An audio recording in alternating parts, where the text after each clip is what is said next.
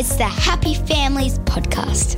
It's the podcast for the time poor parent who just wants answers now. When children feel safe, when they feel that they can trust their parents with their feelings, with their big emotions, they're much less likely to experience those big emotions. And now here's the stars of our show my mum and dad. It's Mental Health Awareness Month. Hello, Dr. Justin Coulson here. I'm here with Kylie, my wife and mum to our six kids. Today, a conversation that I think is a really important one, uh, just because I get asked to speak in so many schools, so many workplaces, so many offices, classrooms, uh, webinars, whatever, about anxiety. Anxiety is increasing in prevalence. We're seeing it with younger and younger kids. And Kylie, today we're going to talk about five things that we can do to help to manage and mitigate anxiety effectively in our children and even in ourselves. When you think about the experiences that just here in Australia we've experienced over the last couple of years with floods and bushfires and COVID. I was going to say, and COVID. um, Not to mention the international situation, and then there's the economic stress. And now the economic stress that we're experiencing. No wonder families are feeling so much pressure at the moment. And sometimes, as parents, we're not actually intentionally placing stress on our kids, but our kids are watching the pressure that we're feeling and as a result feeling it for us, like almost in sympathy. I think it's uh, really important that we define what anxiety is and have this conversation uh, so that we can be aware of how our behavior could be affecting our kids and their experience of anxiety, how our anxieties could be transferring from us to them, and a whole lot more. So let's start with the definition. The Australian Psychological Society, I hope that I get this right, defines anxiety as uh, the experience of a stressful event that is short lived and natural and healthy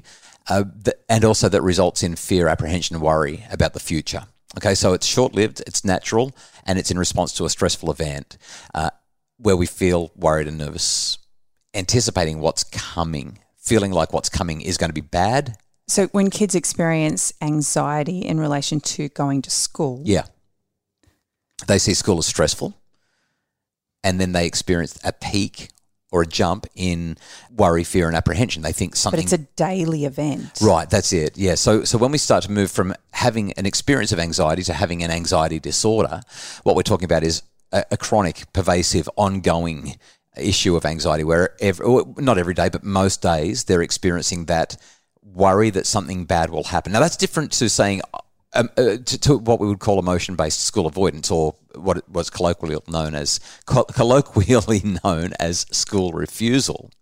That's just saying I don't want to go. I don't want to be there. But if I don't want to go there because bad things are going to happen, I don't want to go there because I'm worried that no one will talk to me, that I'm going to fail, that uh, it's going to be horrible because of this, this, and this, even if I can't say why I'm worried, I just don't want to be there because I know it's going to be bad. That's when we're starting to move into the realms of anxiety. So there's a distinction, it's an important distinction. Emotion based school avoidance just means I'm having a sook because I don't want to be at school. Whereas I don't want to go because it's going to be bad and I'm nervous, worried, anxious, apprehensive, fearful. That's when we're stepping into the anxiety realms. And anxiety is on the rise with our kids. The best data that I can find with the Australian Institute of Health and Welfare, which is the government agency that collects all of this stuff, shows that anxiety disorders were the second most common disorders among all children aged 4 to 11. So we're not talking about teenagers here. The numbers go up during adolescence, but we're talking about primary school kids, 4 to 11. Second most common disorder, 6.9%. So 7% of all kids are showing up with anxiety, most common among girls. That is distressing.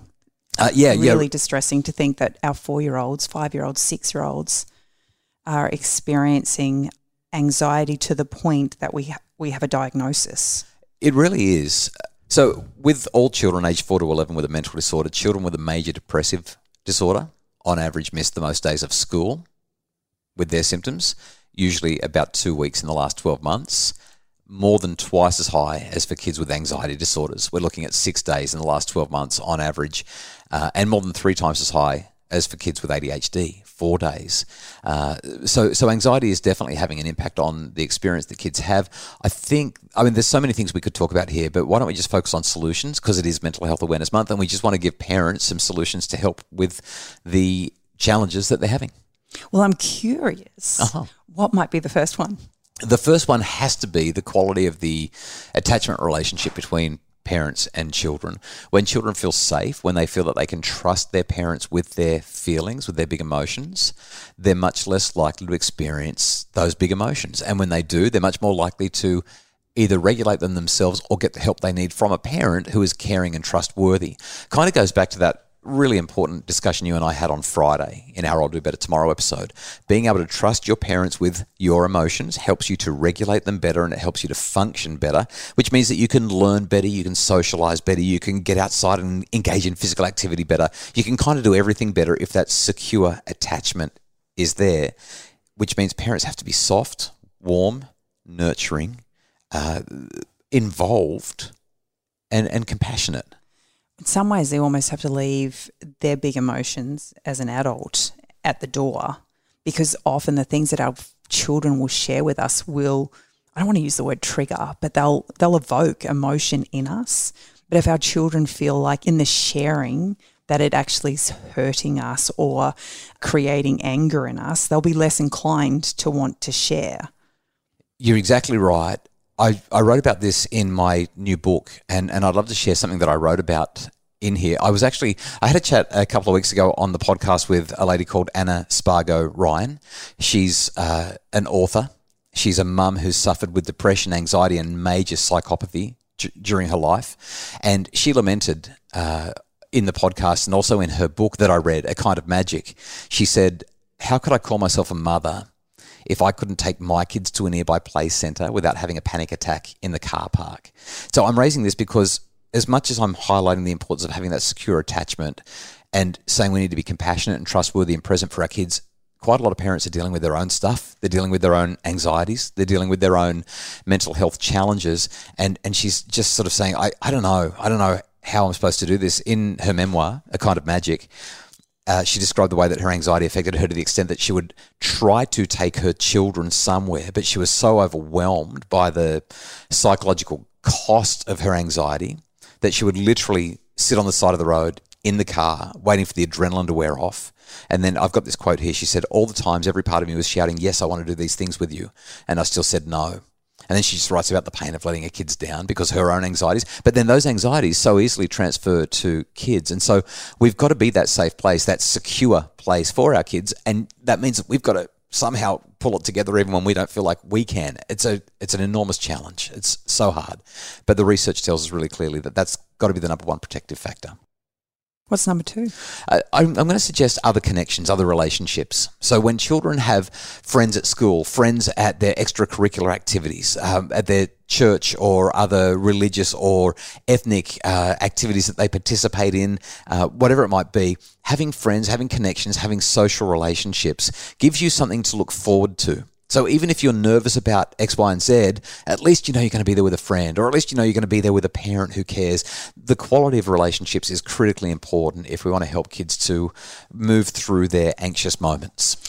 I think having grown up with a parent who struggled with a lot of emotional challenges herself, um, the one thing my mum did that has blessed my life time and time again was surrounded me with good people. Mm. And it wasn't actually my peer group that were the biggest blessing. It was the other adults in my life, the other adults who were able to keep their emotions in check because they actually weren't as emotionally attached yeah, they had me some psychological as, distance. Yeah. Yeah. And so they were able to listen to my hard without being caught up in the emotion of it and allowed me to process through them when my mum wasn't able to.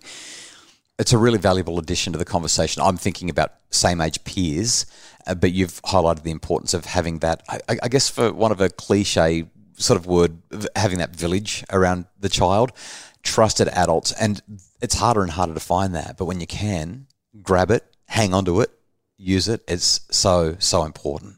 What's number three? So the third thing that we can do if our children are experiencing anxiety is help them to experience, I guess, uh, to, to lean in, to have hope, to find a way to push through it. Now, there are some times where we don't want to discount, disregard, or otherwise shove off anxiety. Uh, anxiety sends really important signals, and we should never try to eliminate anxiety from our lives. Anxiety helps us to be safe. What we're dealing with when we're talking about the mental illness issues surrounding anxiety is when we have an overactive anxiety system essentially where it's it's like this alarm going off all the time. Most of those things are false alarms. So helping kids to distinguish between the false alarm and the real thing is really important. And one of the best ways we can do that is to remember that avoidance reinforces anxiety. So when our child says i don't want to because I'm fearful, afraid, apprehensive, whatever it could be. Our job then is to gently work with them to find ways that we can move them towards it, whether they can become curious about it. Todd Kashdan, who's been on the podcast a couple of times, has talked about the importance of curiosity in terms of well-being and moving through anxiety, whether they can become hopeful because they believe something good will happen if they can push through it but having the power to push through, having the power to be hopeful or curious or optimistic and work through that anxiety is often really, really valuable. Of course, if there's a screaming, barking dog on the other side of the fence, you don't want to push through that. There's a good reason for that anxiety. And so we've got to be able to be discerning. I really appreciated the interview you had with Anna Spargo Ryan recently because she talked about that. She talked about being able to actually label it with her kids when she was having an anxiety attack in the moment. And it just explained to them that right now my brain's sending me messages that I'm not safe but she said, I know that I am. And so I just need a minute to just take some deep breaths and get back on track because we're going to have a great time. And you know, that acknowledgement is so powerful. It helps our kids to recognize that even though this is what I'm experiencing right now, I actually can discern between fact and fiction. For those who are interested, that was episode 609 of the Happy Families podcast back on the 5th of October for Mental Health Awareness Month. Number four, um, being outside. Being outside and particularly being active and outside. There's something remarkable about being in nature. I say it all the time nature is fuel for the soul. Being outside in nature. Powerful, powerful, especially moving your body, exercising, getting lost in the moment, getting caught up in flow. It's a really powerful antidote for anxiety. And number five. So, number five is actually a, a, kind of a, a provocative one, but helping kids to forget all about themselves by thinking about other people. So, service, volunteering, uh, going out of the way to make a difference in someone else's life. It's amazing what happens to all of your stuff when you forget that you've got it because you're so busy helping other people and specifically helping them to work through really hard things that are uh, that, that they're already dealing with. One of our children recently has been going through a little bit of a hard time. She's been really struggling with, you know, finding a friend group and um, just, you know, typical ch- teenage challenges. But the other day, she just had this feeling to reach out to a friend and just check in. And so she just sent a text. That's all it was. Hey, Naomi, just checking in. I just wanted to make sure you're doing okay. Yeah. And she got a message back that just was so beautiful. And this friend actually came and talked to me and she said, I don't know how your daughter knew. She said, but we had only just about an hour before received news that we'd lost a really close friend of ours to cancer. And she was just blown away that this little kid, because this is an adult, yeah, this little kid, for all intents and purposes, teenage kid, had reached out to her. And she actually did it because she was feeling low herself. And it just elevated her. And the rest of the day, she had a spring in her step and just felt so good that in spite of her challenge, that she was able to make a difference in someone else's life. Mm. So there are five ideas. Uh, they will make a difference for anxiety. Will they get rid of it? No, but we don't want to get rid of it. Will they help you to manage it better? 100% yes, whether it's you or your kids. There are so many more ideas that are out there. I wish we could talk about them all, but the podcast just can't go for the next three weeks. So we hope that if you're dealing with any anxiety issues at home, that you can be calm and peaceful and work on that relationship with your kids yourself, but also that these ideas are helpful for you and for them. The Happy Families podcast is produced by Justin Ruland from Bridge Media. Craig Bruce is our executive producer. And if you'd like more info about the things we've talked about today, please check out happyfamilies.com.au.